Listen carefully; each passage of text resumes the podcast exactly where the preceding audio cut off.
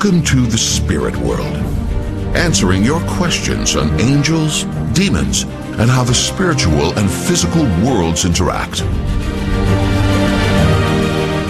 And now your hosts, Debbie Georgianni and Adam Blai.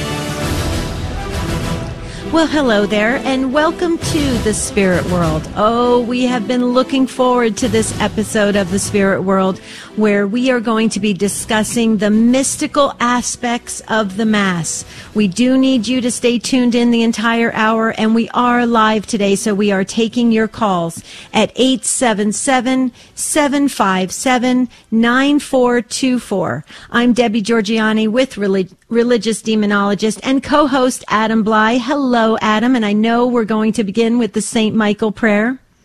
Every time. In the name of the Father, and the Son, and the Holy Spirit, Saint Michael the Archangel, defend us in battle. Be our protection against the wickedness and snares of the devil. May God rebuke him, we humbly pray. And do thou, O Prince of the heavenly host, by the power of God, cast into hell Satan and all the evil spirits who prowl about the world seeking the ruin of souls. Amen name of the Father and the Son and the Holy Spirit. Amen. Amen. Okay, so here's how today's um, episode is going to work. We're going to do a teaching on the first, um, kind of going into the second segment of the spirit world, and then we'll take your calls on the Mass.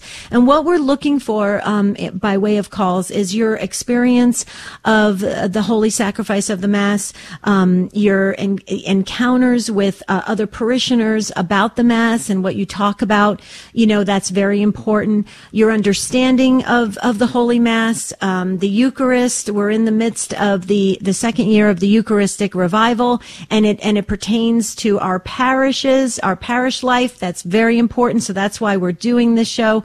And we want to talk about any maybe mystical, uh, experiences you've had as you have participated in Mass. So the mystical aspects of the Mass, that's what we're discussing today on the spirit world. And you'll see how this uh, weaves into the work that Adam does in the exorcism ministry work. And you'll see in, in the work that I do uh, by way of uh, my study of angels. Okay, so you'll see how it all weaves into that because we talk about angels and demons and everything in between.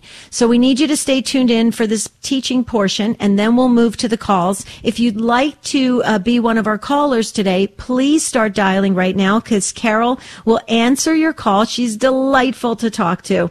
And uh, she will chat with you for a few minutes, uh, put you on hold, and you'll get to listen live.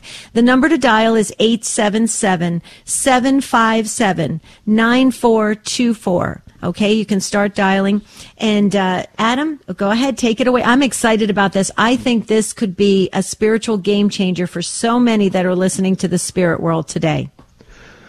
So we're going to start with the Gospel of John. We're going to start in the uh, John 6. It's called the Bread of Life Discourse, and we really need to start with Scripture, as, as we basically always do. So I'm going to read a little bit of scripture, you know, fairly quickly because we don't have a lot of time, but it's so critical to hear what Jesus said. Okay. So starting at John 6:49, your ancestors ate the manna in the desert, but they died.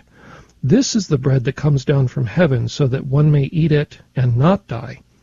I am the living bread that came down from heaven. Whoever eats this bread will live forever, and the bread that I will give is my flesh for the life of the world. The Jews quarreled among themselves, saying, how can this man give us his flesh to eat?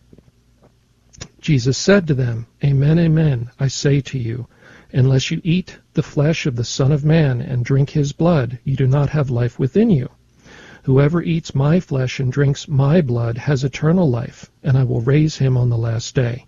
For my flesh is true food, and my blood is true drink. Whoever eats my flesh and drinks my blood remains in me, and I in him. Just as the living Father sent me, and I have life because of the Father, so also the one who feeds on me will have life because of me. This is the bread that came down from heaven. Unlike your ancestors who ate and still died, whoever eats this bread will live forever. And then it goes on to describe how a lot of people were kind of scandalized by this and didn't understand what he was saying, and so many of the potential disciples left, and the twelve that remained became the twelve apostles. Any thoughts on that, Deb? They they were um, they walked away. They couldn't accept this understanding. Why do you why do you think why do you think they were so scandalized? Why do you think it, it, it offended them so much? I think because like with so many things in the salvation story, until you see the whole story, and you know, with the Bible, we always interpret things in the context of the rest of the Bible. Until you see the whole story and see the institution of the Mass at the Last Supper and the eating of the physical, regular bread at the Last Supper, supper that Jesus describes, and then we see how the Mass is part of the early church and even how Paul's letters reference the Mass. Until we get all of that, at the time, they just said, "What does he mean? Literally eat his blood, uh, his his flesh and blood?" Mm-hmm. Uh, that would, you know, to them, without that context of seeing the whole the whole story like we do, you know, it, it would sound like cannibalism. They they were not understanding that it was, yes, the Eucharist is body, blood, soul, and divinity of Jesus Christ, but in a veiled form that is the host. There is the spiritual reality there and even a physical reality in Eucharistic miracles, but they didn't yet understand any of these things. And so I think, you know, it was it was too much for a lot of them to understand. Right, right. That mystical, that spiritual reality um, was so overwhelming to them, and it, it, it went against everything they were they believed um, and they were trained to believe, and so it was a hard thing to to um, comprehend and also um, get through. And so because of that, um, you know, they walked away. They rejected they rejected portions of it. So please continue. This is excellent. So let's jump ahead to Luke 22 and read a little bit from the Last Supper. Luke 22:14.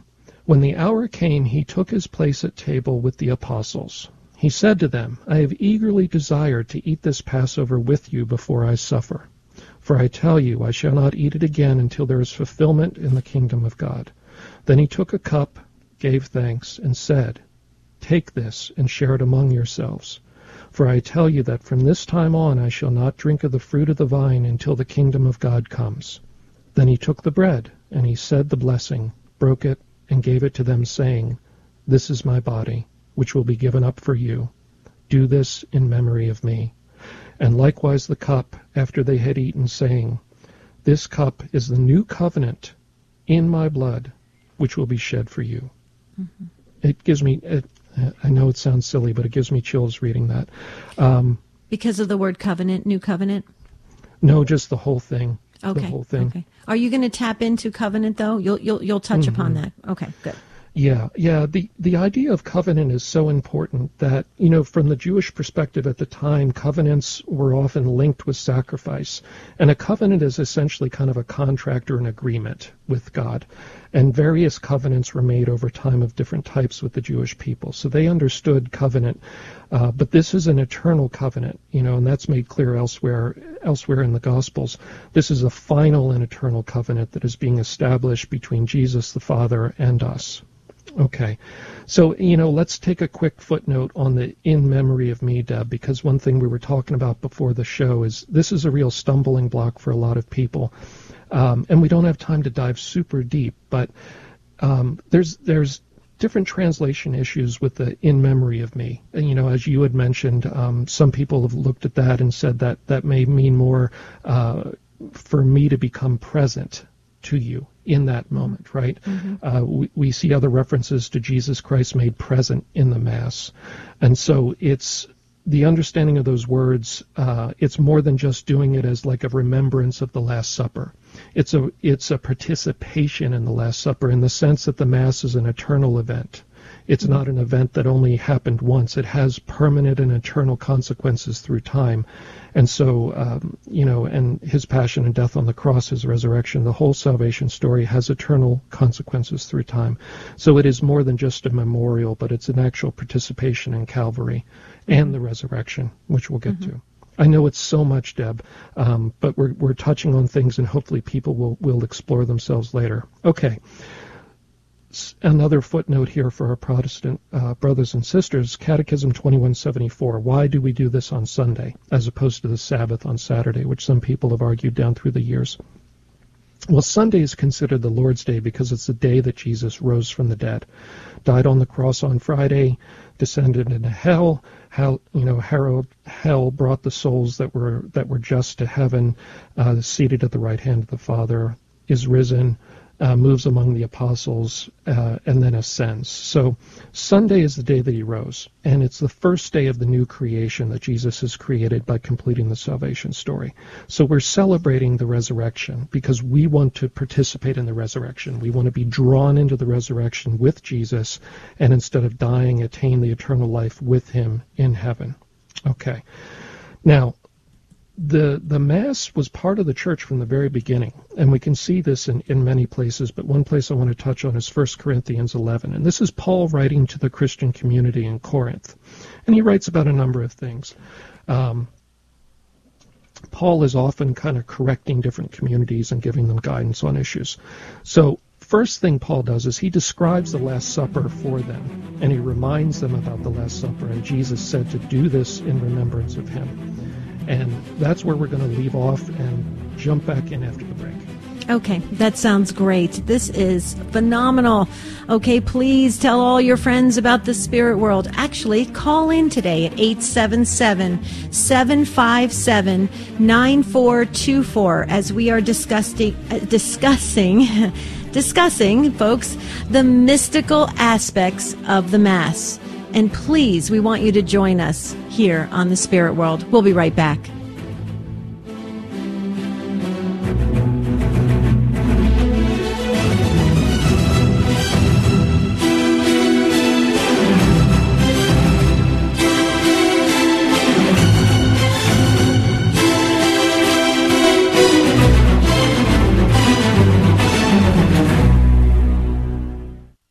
Are you feeling lost in a sea of overwhelm? Hi, this is Coach Felicity with Stand Tall Today Coaching Minute. Many people find themselves challenged with overwhelm. Too many things to take care of, too many people to please, too much work to do. And in spite of their best efforts, they continue to fall behind with this overwhelm coming in like a flood. But that's not the abundant life that Jesus wants you to live. That's why Stand Tall Today has experienced professional coaches that will assist you in dialing down that overwhelm. They'll help you get a grasp on where you are and to create a plan that enables you to take bite sized steps of action so you can live an abundant life. Why not take your first step right now? Go to standtalltoday.com and find a coach that is just right for you. Because life is simply too short to stay lost in a sea of overwhelm. This is Coach Felicity with your Stand Tall Today Coaching Minute. A while back, I had a nice little chat with some Jehovah Witness ladies, and they tried to justify their claim to be Christian by saying the early Christians didn't believe Jesus was God. Is this true? Well, of course not. Let me share a few examples. Take John 1 1, where John describes Jesus as the Word and writes the Word was God. Now, in order to get around this, the JWs translate the phrase as the word was a God. But this is based on a misunderstanding of Greek grammar. Consider also Colossians 2 9, where St. Paul writes, For in him, that is Jesus, the whole fullness of deity dwells bodily. In 1 Corinthians 8 6, Paul describes Jesus as the one through whom we exist. Isn't God the one ultimately responsible for the existence of things? So, contrary to what the JWs think, to be Christian, you must believe Jesus is God. I'm Karlo Broussard with a ready reason for Catholic Answers, Catholic.com.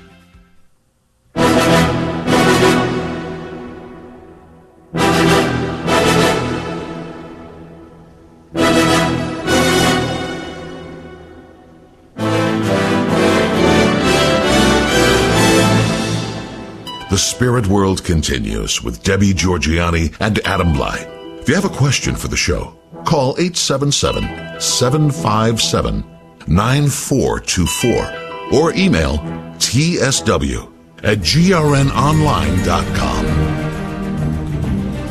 Okay, we're so glad you joined us uh, here on the Spirit World. By the way, you guys, you are really expanding the Facebook family at the Spirit World. So thank you so much. We're trying to cross a thousand likes and followers. Um, so if you could go to Facebook at the Spirit World Podcast and li- and like us there. That would really help us. Um, we try to go really fast on this show, and we we have had a lot of comments come in that um, you guys want us to do an after show or a second hour.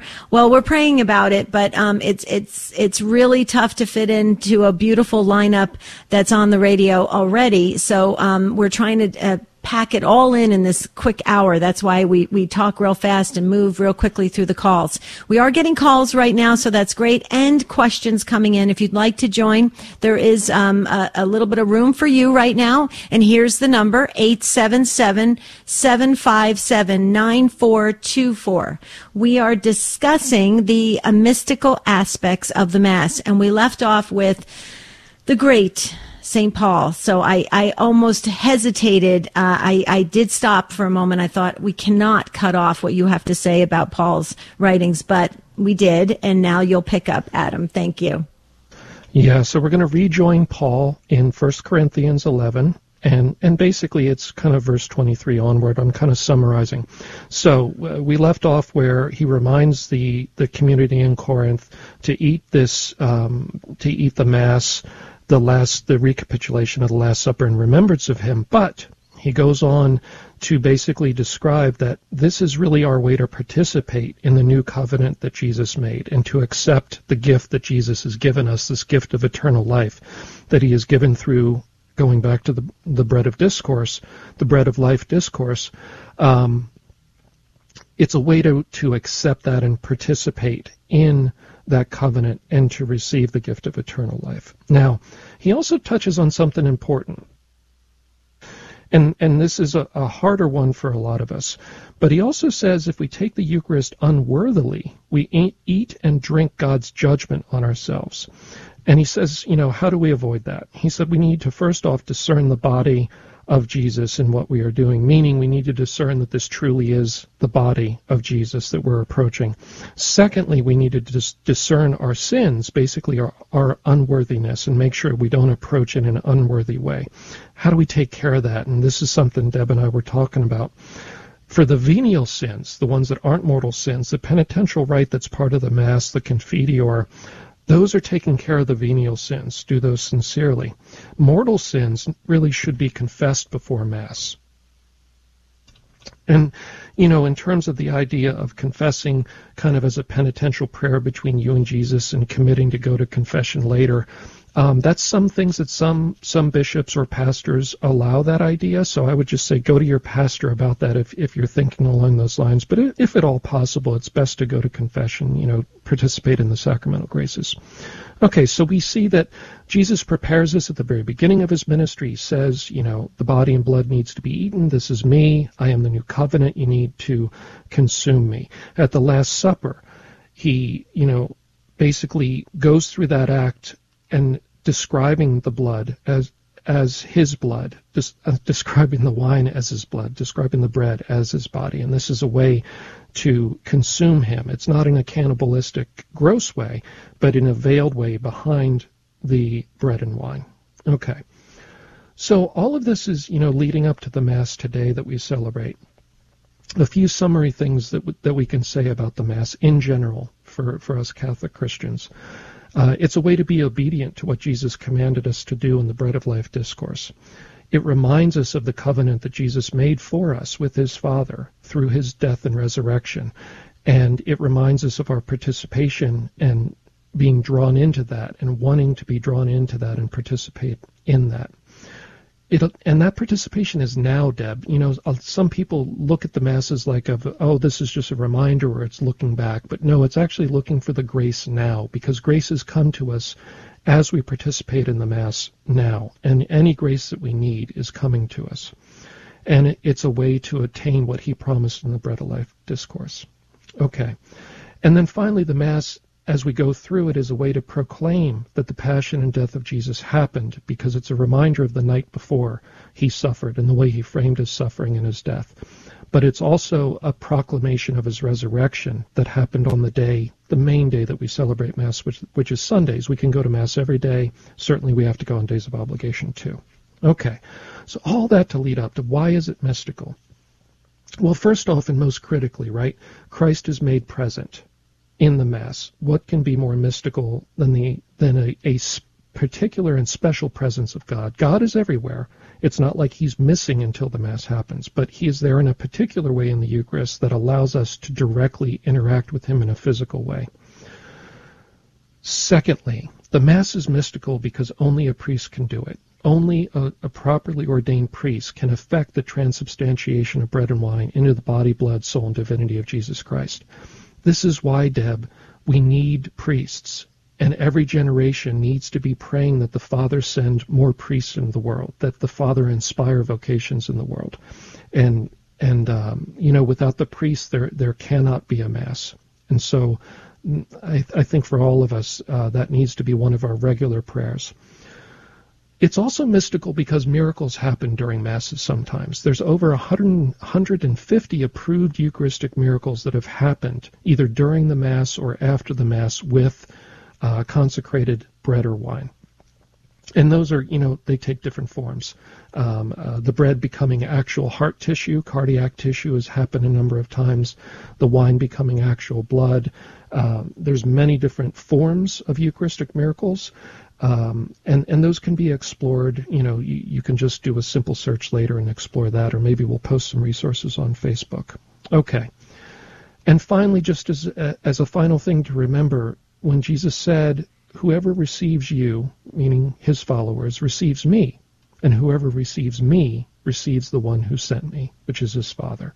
Mm-hmm. So really the core of the mystical aspect of the Mass is the presence of Jesus Christ in this in this special and particular way and our ability to receive him and through him receive the Father, be with him in the Father, all of it. Um, it's it, it it's beyond words, Deb, and, and it's difficult to sum up quickly. And then, you know, outside of that, we can explore different areas, the angelic presence at the Mass, you know, the role of the angels in the Mass that we don't necessarily see. Mm-hmm. Um, the assistance to the poor souls in purgatory, that Masses mm-hmm. are offered for particular poor souls usually, right? True. So there's a bunch of kind of ways you can go from there, but I just wanted to sum up here, um, you know, moving from the bread of life and through the presence of Jesus. And just on a personal note, you know, for myself and my own journey at this point, uh, it's one of the places that is the most kind of intense and peaceful places of prayer for me is the couple minutes after communion.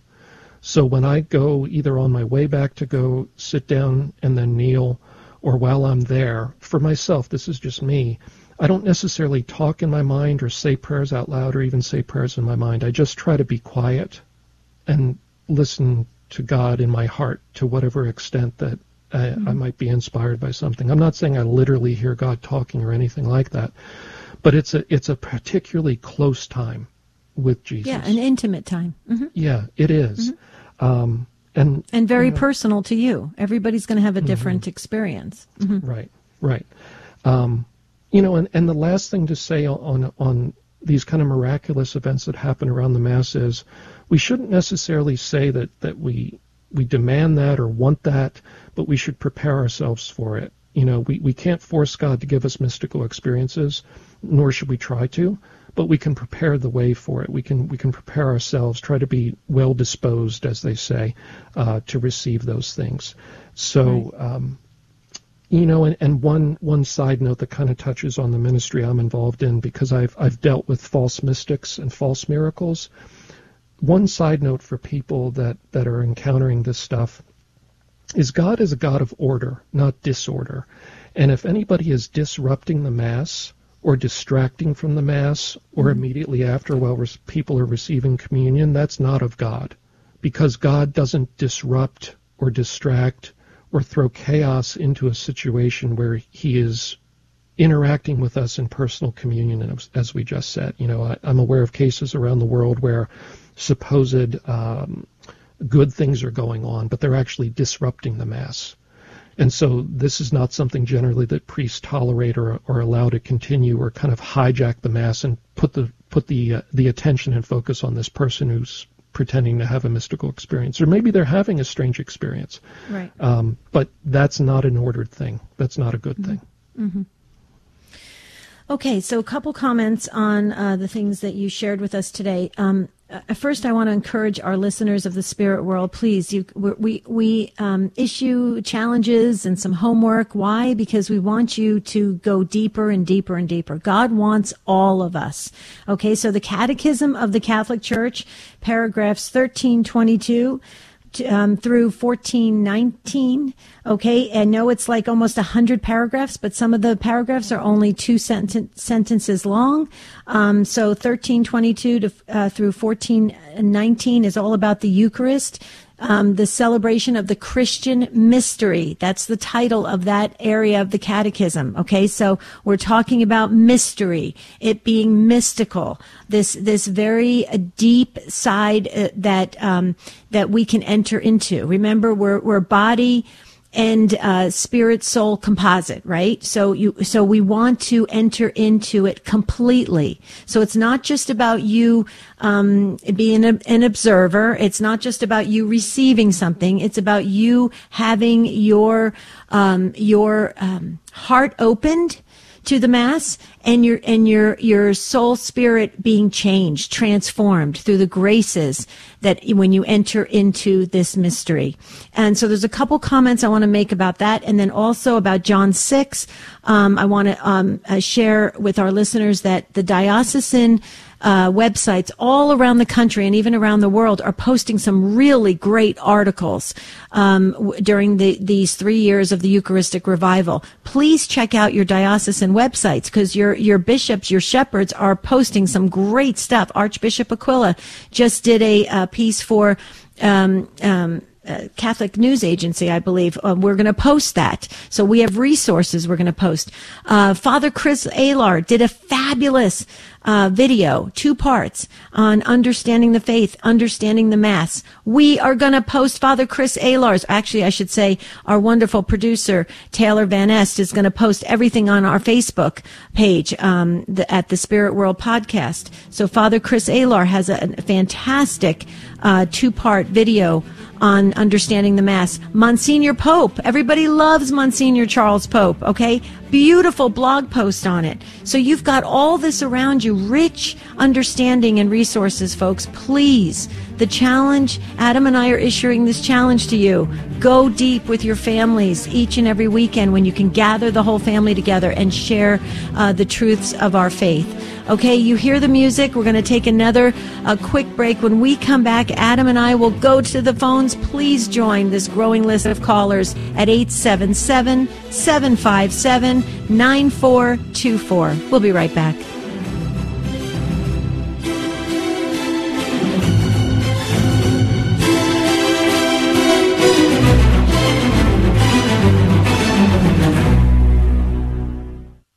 When you find yourself peering into life's rearview mirror, wondering if your past will forever define you, it doesn't have to.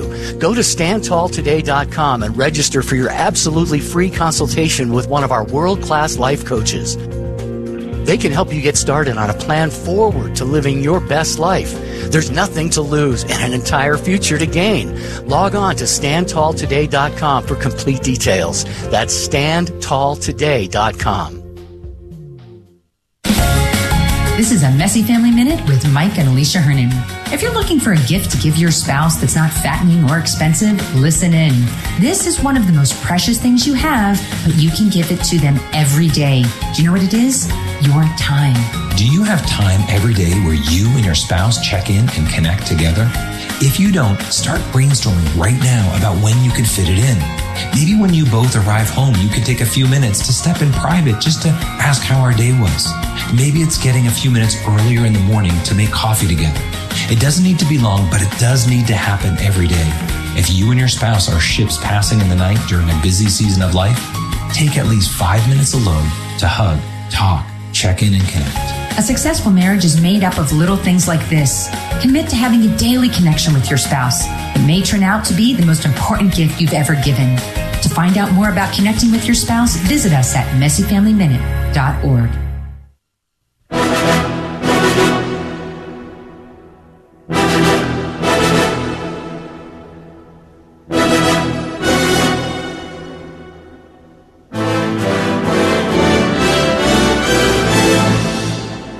Spirit World continues with Debbie Georgianni and Adam Blai.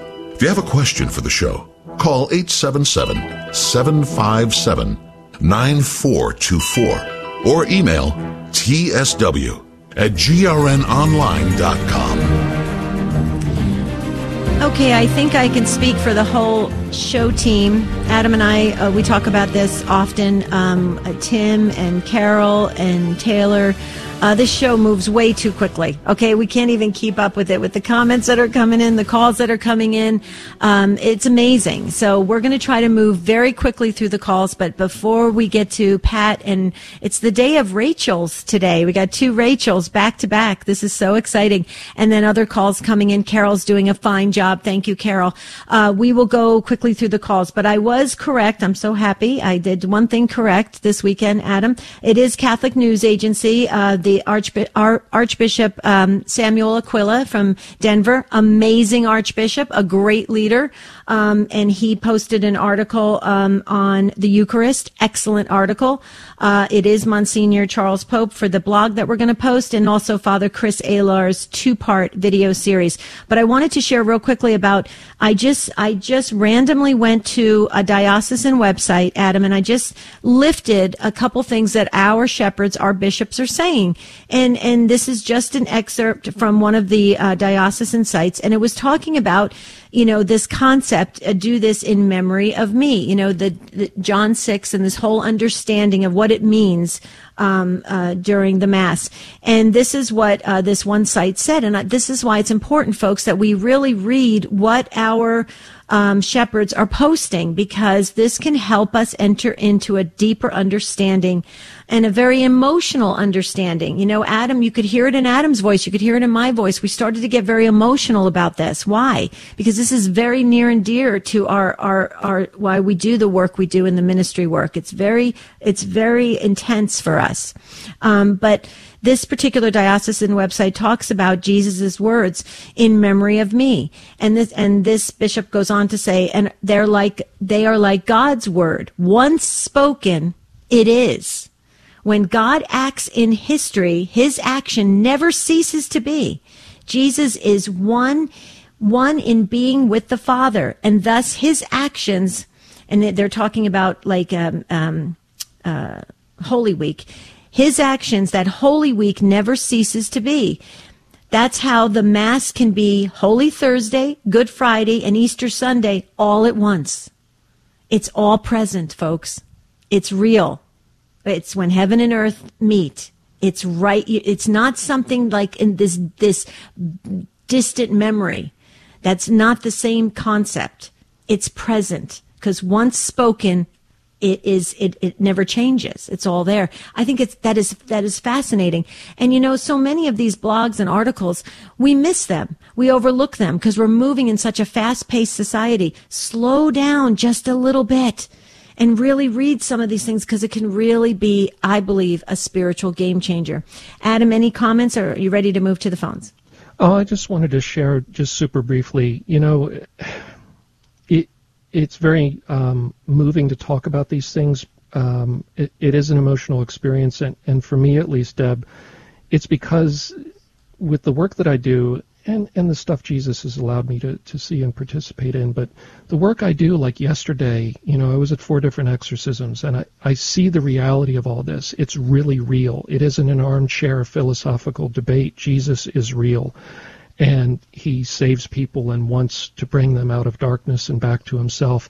And the Eucharist is always kind of the goalpost that they are inevitably drawn towards, whether they're not Christian, whether they're Protestant. Uh, we don't proselytize or try to convert anybody, but they are inevitably drawn to the Eucharist.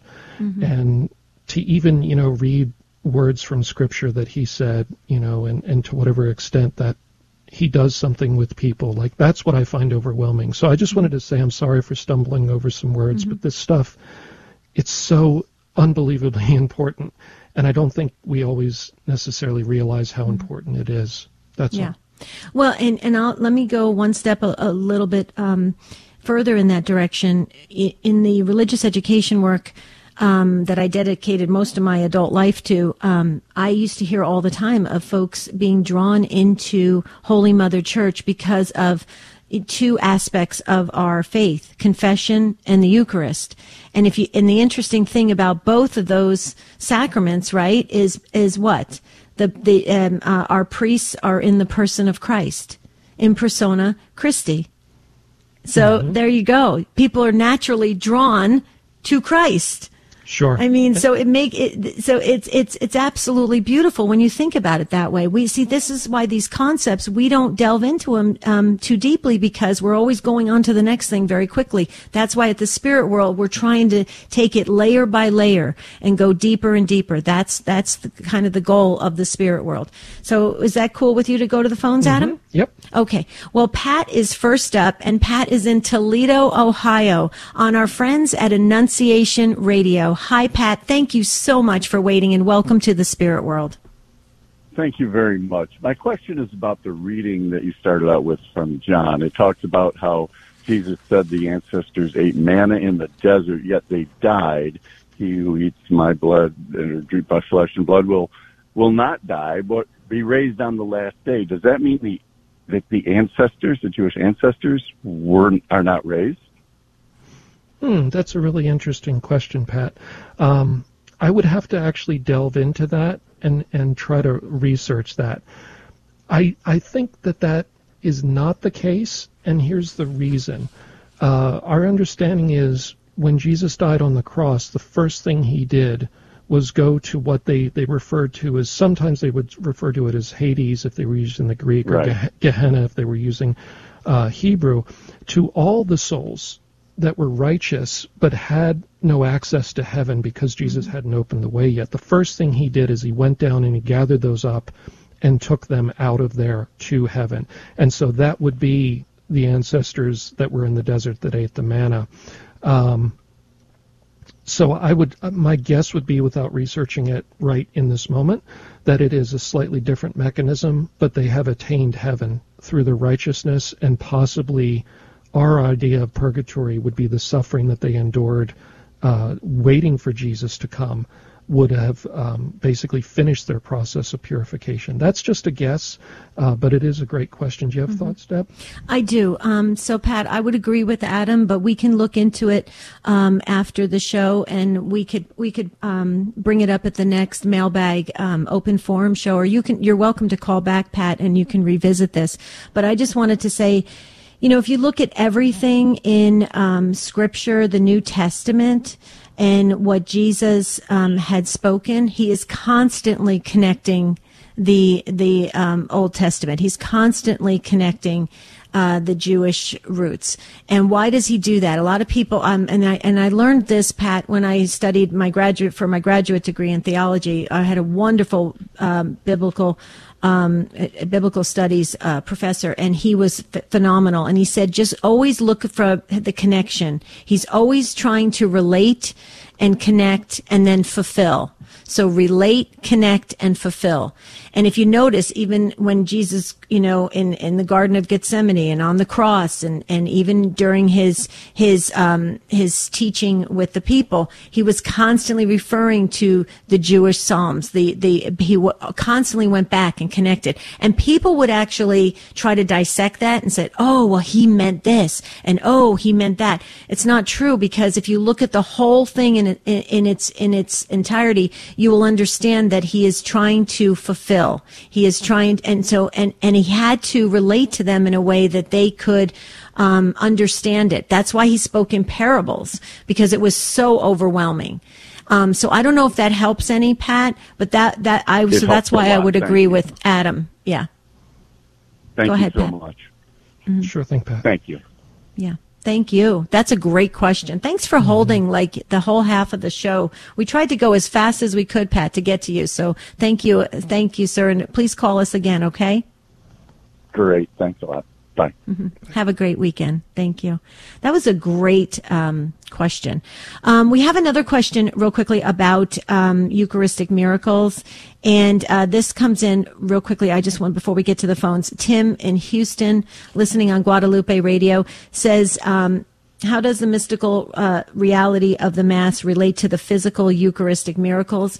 Um, you touched upon it, Adam, and I just wanted to say if if if folks want to dive deeper into the Eucharistic miracles that that have manis- manifested over the years, I would suggest uh, the book by Joan Carroll Cruz, Eucharistic Miracles, and also go to the exhibit that Blessed Carlo Acutis um, prepared for all of us, where he um, gathered around even he, he, gathered up so many of even the Eucharistic miracles that we never really even heard about. They were in remote areas, um, and Adam is correct. You know the thing about Eucharistic miracles. I will just say, if I may say this real quickly, Adam, I'm mm-hmm. on a roll today. I can feel it. Um, uh, I'm a little bit upset with all of us that we need a scientific miracle um, to kind of prove this. And it, it just, it, I love that our Lord does that for us.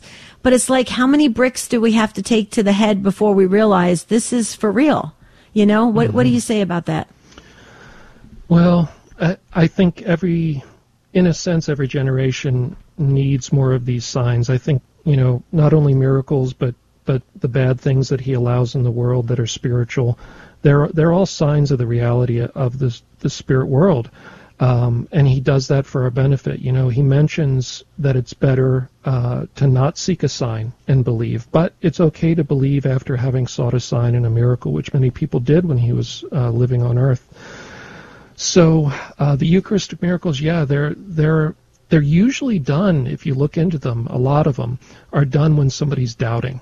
Yeah, and so I it understand. not only not only helps mm-hmm. the priest that's doubting or somebody there that's doubting, but then it becomes a sign for the whole world, right? As it gets the the information goes out there. So um, we're weak, we're weak, and and yeah. we we we some you know a lot of us need to see something. Sometimes we receive the grace to believe without seeing something.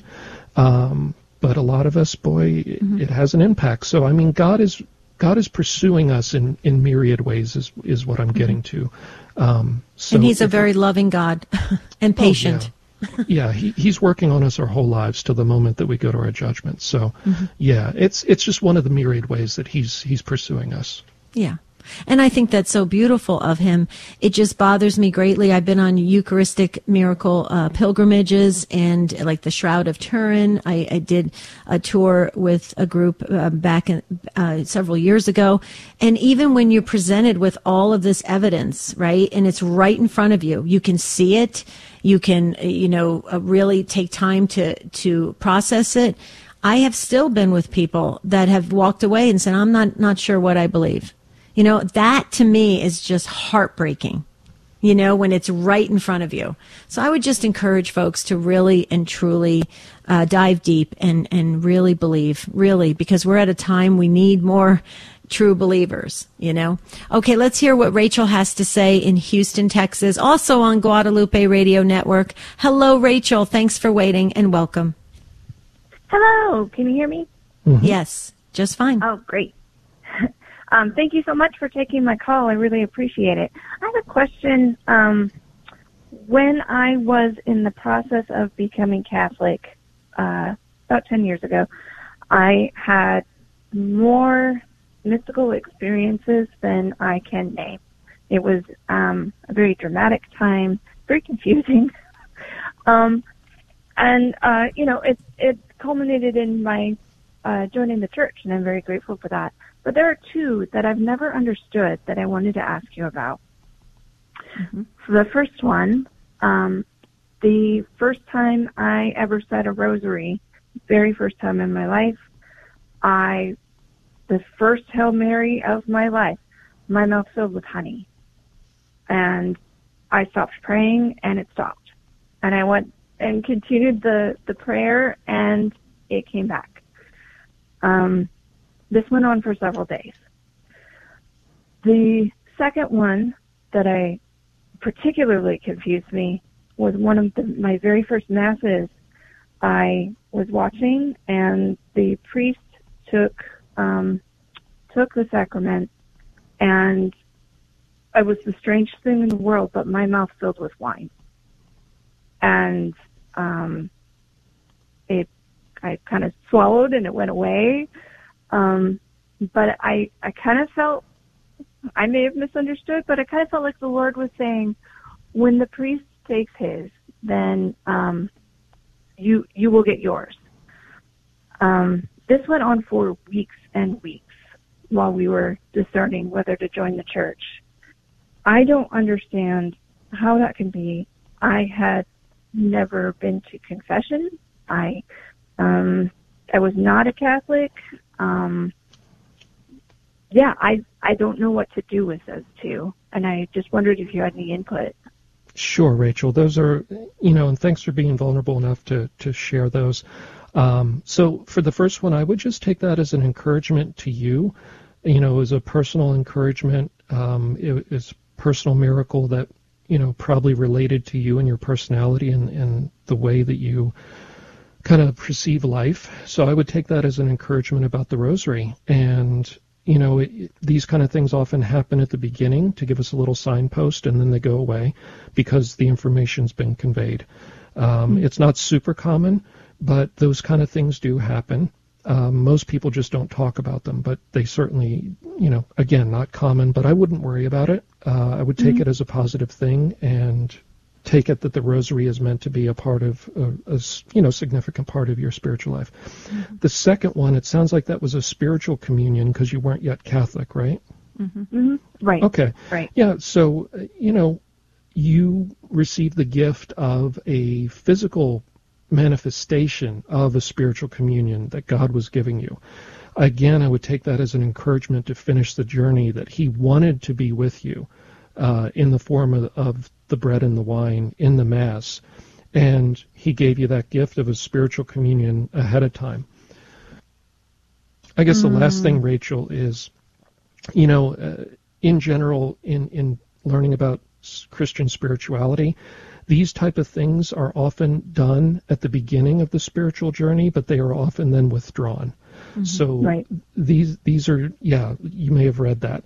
So don't focus on them, but keep them on the shelf as a thing to go back to to give you a strength reminder. Mm-hmm. in times of mm. doubt or times of, of trial. Uh, but sure. don't look don't look for them to always be occurring because they're they're usually kind of a consolation at the beginning, but then the, the mature spirituality doesn't rely on consolation, and so God tries to move us to that mature kind of version of, of living right. with Him. Right. Sure. Excellent. Excellent answer uh, Adam gave you, Rachel. I just want to make a couple comments on the experiences you had um, with praying and at Mass.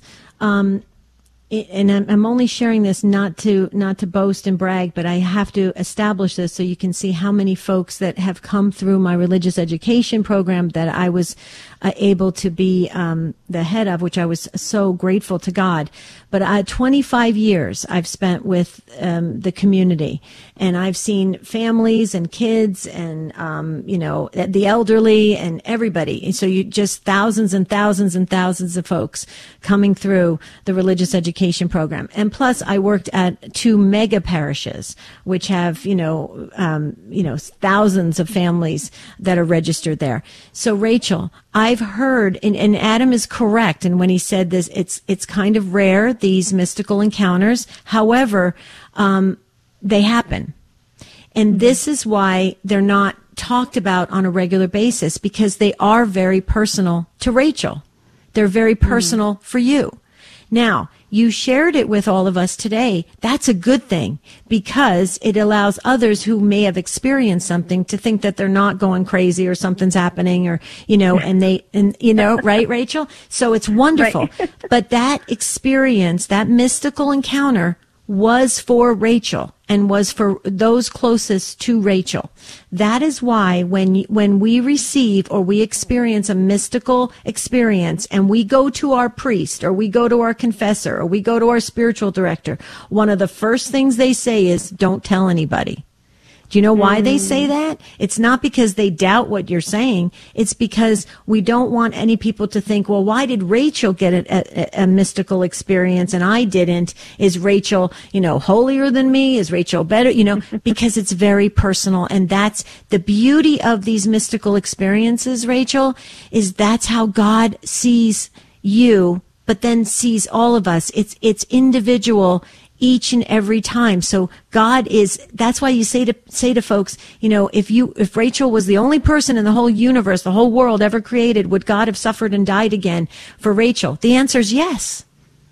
So it's all about you, Rachel, and all about us as the body of Christ. It's so incredible how our God relates to us individually and collectively. Isn't that amazing? Now, I agree with Adam. At the beginning stages of your spiritual journey, sometimes we receive these kind of you know shots of encouragement and boosts and and confirmations from heaven above and then they are taken you know withdrawn or taken back um, so that we can advance and make our movements towards god but here's what i would challenge you uh, rachel you're married right okay um, so I'm sure your husband is very receptive to your mystical encounters. What I would do is if you're ever feeling um, a low point in your spiritual life or you're, you're kind of stalling out a bit or things are, share your story again with your husband. Say, pull your husband aside and said, and say, can I please share this story again with you?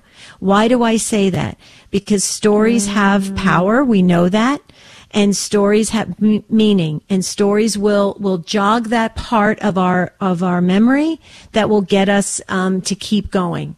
And that's that's the beauty of mystical experiences. The sad part of mystical experiences is i think sometimes they're forgotten a lot and and we're waiting for the next one. So I don't know if any of that helps you, but I, as you can tell, I was a spiritual director for many years, so I've heard these stories. In fact, we had a, an amazing story on Take Two yesterday. A gentleman called up and he shared about um, um, seeing the face of Christ, and and and and and I have heard his story many times of people who have gone to adoration, who have seen the face of Christ.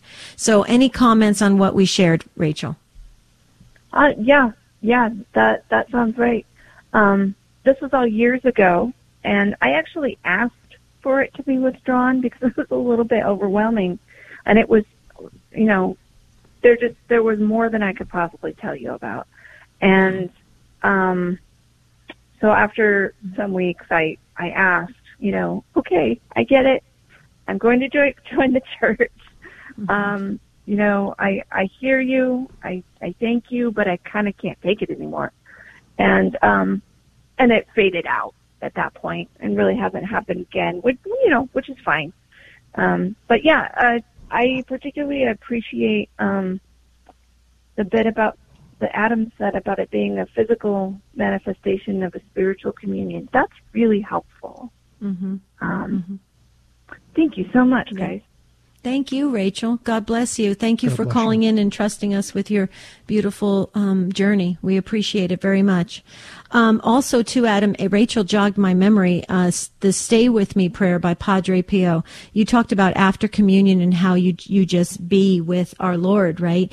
Um, after you just uh, took Him into your being. The "Stay with Me" prayer by Padre Pio, very powerful, folks. Okay, Rachel, we're going to try to squeeze you in. A second Rachel from Westerly, Rhode Island, on the EWTN app. Hi, Rachel. Welcome. Hi. Nice to hear you. Thank you. Thanks for calling. We have to go quick. We only have two minutes. Okay. Yes, yes, ma'am. I was so happy to hear the story from the other Rachel, and I too had something happen to me. But I think I think I'm going to shift gears and just really um, share a way I like to view the mass that hopefully will help more people, and people won't feel like you said, it's very personal. These things. So uh, this this is more universal. A, a thought that you could bring into the mass is to try try to view um, uh, the altar as like the marriage bed. And I know um, from the depths of our heart, the first part of that book is just really, in my views, totally explains kind of this mystical relationship very deeply about how Christ is um, our bride and the church. The church is Christ, the bride, and Christ is the bridegroom. And there's so many high points of the Mass, the consecration, the great amen. But for me personally, and maybe other listeners could do it too, um, consider the cleansing of the vessels as the vessels is being cleansed. Think that that is how your spouse would care for you after the act of, act of marriage. And okay, just the Rachel. tenderness. So, so I hate to cut you off, but the music is coming. Um, and yeah, this touches on, as we explore this, there are myriad ways to understand the Mass, myriad ways that are kind of analogies that help us. And whichever one works for you, run with that one.